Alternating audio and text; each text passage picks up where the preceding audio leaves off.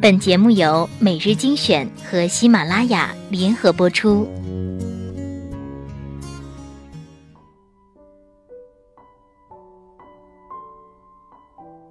欢迎收听每日精选，我是主播小乖。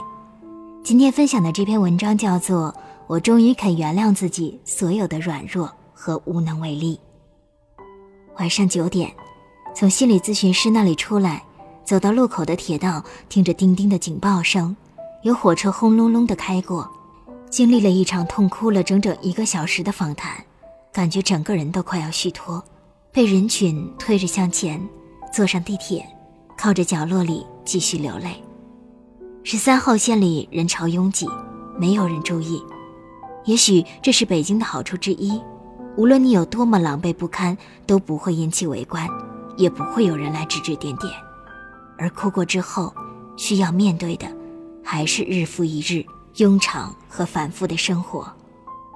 去年一整年，我似乎快要把自己活成了一个励志典范。很多人给我留言说：“我觉得你很坚强，我觉得你很棒。”很多人说：“我觉得你很厉害。”还有人说：“我真羡慕你的好运气。”我感觉很困惑，自己做了什么呢？写了几篇文章，也没有特别火。做了几本书，也没有卖得特别好。除此之外，并没有做出任何值得夸耀的事情。有什么好被人称赞的呢？甚至面对这些，我从来都没有感觉到开心，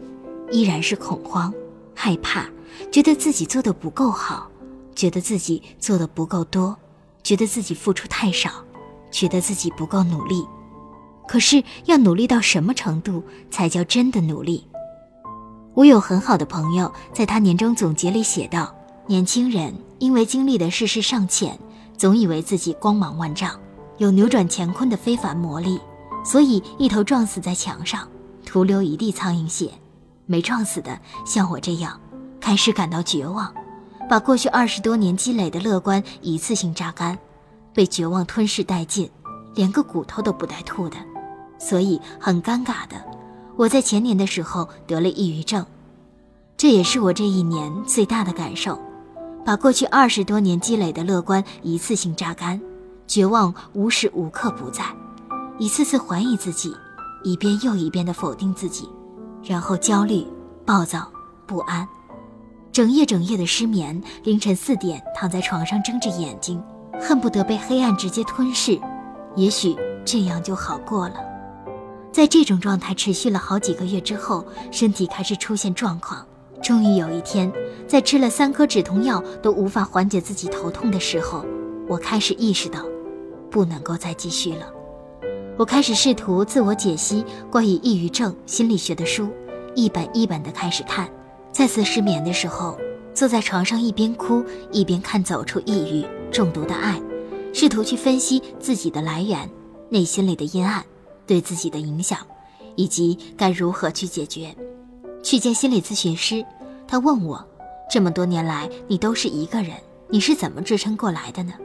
他问我：为什么你总是在谴责自己呢？为什么你永远无法接受别人对你的赞美呢？他问我：如果你见到当初那个孤单的、被抛下的自己，你想对他说些什么？他问我：你有没有好好照顾自己呢？而我面对的所有问题，唯一的反应是哭到崩溃，而最终，我终于在哽咽了无数次之后，把那句话说出口：我不想要活得那么辛苦，不想要有多么成功、多么牛逼，不想要别人对我说你很坚强，我只想让自己开心一点。那一刻，内心突然间就安静下来，好像一直被一根绳子越勒越紧，在濒临窒息的那一刻，嘣的一下断掉了。好像直到那一刻才呼吸到真正新鲜的空气。写过一些鸡汤，看过很多励志书，好像整个社会都在告诉人，只有拼尽全力才有资格活在这个世界上。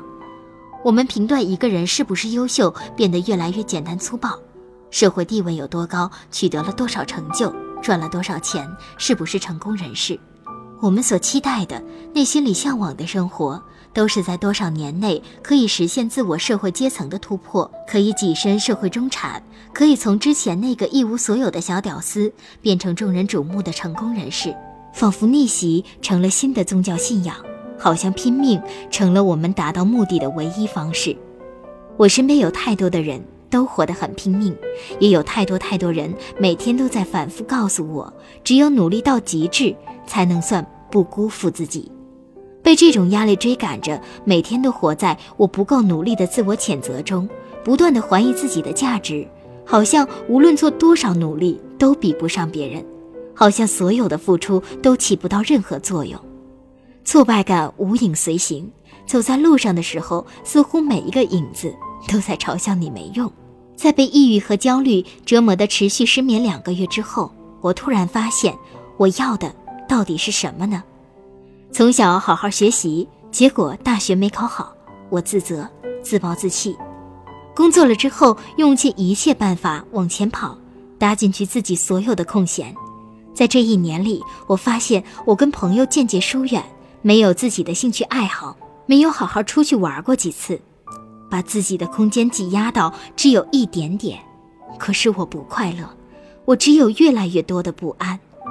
一个懒散了二十几年的人。突然间变成工作狂，对我来说，获得的从来都不是终于改变自己的成就感，而是无影随形的压力和焦灼，以及不断的自我否定。对很多人来说，拼命努力是源自自在的驱动力，可对于我这样一个 O 型双子座来说，这是一个彻底的自我折磨。每一天睁开眼睛，想到一堆事没有做，想到自己找不到选题，想到自己的节奏不对，就开始焦虑。然后消极的逃避、厌恶，给自己打一千遍鸡血后才能爬起床。写了那么多鸡汤文，去教导别人要努力、要追求梦想、要做最真实的自己，却依然对自己的所有问题无能为力。很多时候，我不愿意承认这一点，甚至不愿意接受自己其实甘于平凡。然而神奇的是，在承认自己不过是个普通人，我没法做到逆袭这样一个壮烈的事迹，我甚至对成名发财这件事也没有那么热衷。之后，我仿佛得到了解放，我终于肯接受，其实我没那么大野心，我没有什么想要出人头地的伟大理想，我想要的是每一天真实的生活，有一份自己喜欢的工作，身边有一群陪着我玩笑，可以写写自己想写的东西。可以去尝试一点自己想要尝试的事情，就足够了。重新开始梳理一次，一次次的核对自己的人生目标和内心真正的需求。然后有一天，我突然发现自己不再恐惧起床，不再睡不着，不再大把大把的掉头发，不再因为写不出来任何一个字而悲伤，也不再因为突如其来的工作中的困境而愤怒不安。好像所有的负面情绪就这样静静的消失了。有人给我发豆油说：“我感觉你很坚强，坚强吗？也许吗？这么多年，我熬过很多很多，一个人摸着石头走了漫长的很多路。我以为这样就足够了，以为得到很多人的关注，以为取得一点点成绩自己就会满足，可并不。”那些缺失的爱和陪伴，还是会让我在面临一点点挫折的时候，感觉无比孤独和绝望。在勉强自己独撑了这么多年，我终于肯原谅自己所有的软弱和无能为力。我想，比起所谓的成功，我更想要的是真实而温暖的生活而已。比起做一个鸡血却冰冷的人，我更想成为的是一个有趣的、温厚的、善良且快乐的人。在一次次去回顾独自一个人穿越所有黑暗的那些年，我终于开始意识到我没有照顾好自己，终于开始承认，其实我一点都不坚强，也从来都不愿意去做一个坚强的人。二零一五年，我很幸运地遇见了一些人，他们包容了我很多，不停地鼓励我，也一点一点地让我更加认清自己。于我而言，二零一五年对我的意义，并不是自己做了什么。或者没有做什么，而是我终于在回避了自己那么多年之后，开始试图去正视自己过去的那些黑暗，他们给我带来的影响，开始认真的找自己内心的真实欲望和需求，不再试图把自己隔绝在所有人之外，也不再用避免给人回应的方式保护自己，我不再总是为了得不到的事情而折磨自己，也不再总因为自己跟别人差距很多而责怪自己。在怀疑和否定之后，我又重新拾回了那些被现实和打击磨灭掉的信心。我没有那么差劲，我只是真的做不到一步登天。既然如此，不如慢下来，重新梳理自己的工作和生活。那么匆忙和迫切的想要证明自己，然后理所当然的失败，却不肯承认是自己过于急躁，反而开始怀疑自己的能力有问题。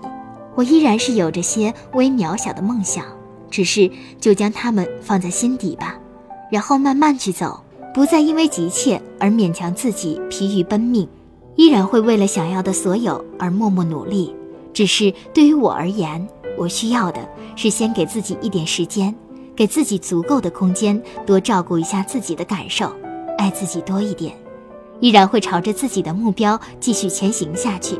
只是这一次，我想抵达的不是别人眼中的羡慕和世俗意义上的成功，而是更加了解自己，去发掘自己的长处，去在工作中找到乐趣，去努力将自己完善成一个完整的、健康的人。如果可以许一个新年愿望，我希望自己可以成为一个拥有快乐能力的人，可以成为一个能够去爱、能够去接受爱的人。也许对我而言，做到这一点真的很难很难，但庆幸的是，我从未放弃过，我从未放弃过相信。我终于可以说，我开始慢慢变得好起来。我终于开始相信，无论过去的阴暗多么沉重，逃避和试图掩盖都是无力的。只有面对它，解决它，才能够治愈自己，让自己慢慢恢复。这篇文章的作者老妖是一个努力、认真而且有趣的人。虽然说只是作者的一个年度总结，却被字里行间的感受给感动了，说出了很多自己想说的话。我们总是被这个社会推着前进，却不敢真正寻找自己想要的，于是，在现实和理想越来越大隔阂中，越来越不开心。越来越不快乐，直到有一天，要不觉醒推倒重来，要不麻醉自己，不再去想所谓的理想，所谓的快乐。但是如果醒悟的早，也可以像作者那样，不用想要多伟大，只要去做自己喜欢的事情就好。文章读完，让我想起了罗曼·罗兰的那句名言：世界上只有一种真正的英雄主义，那就是在认清生活的真相后，依然热爱它。今天的每日精选就到这里了。我们下期不见不散。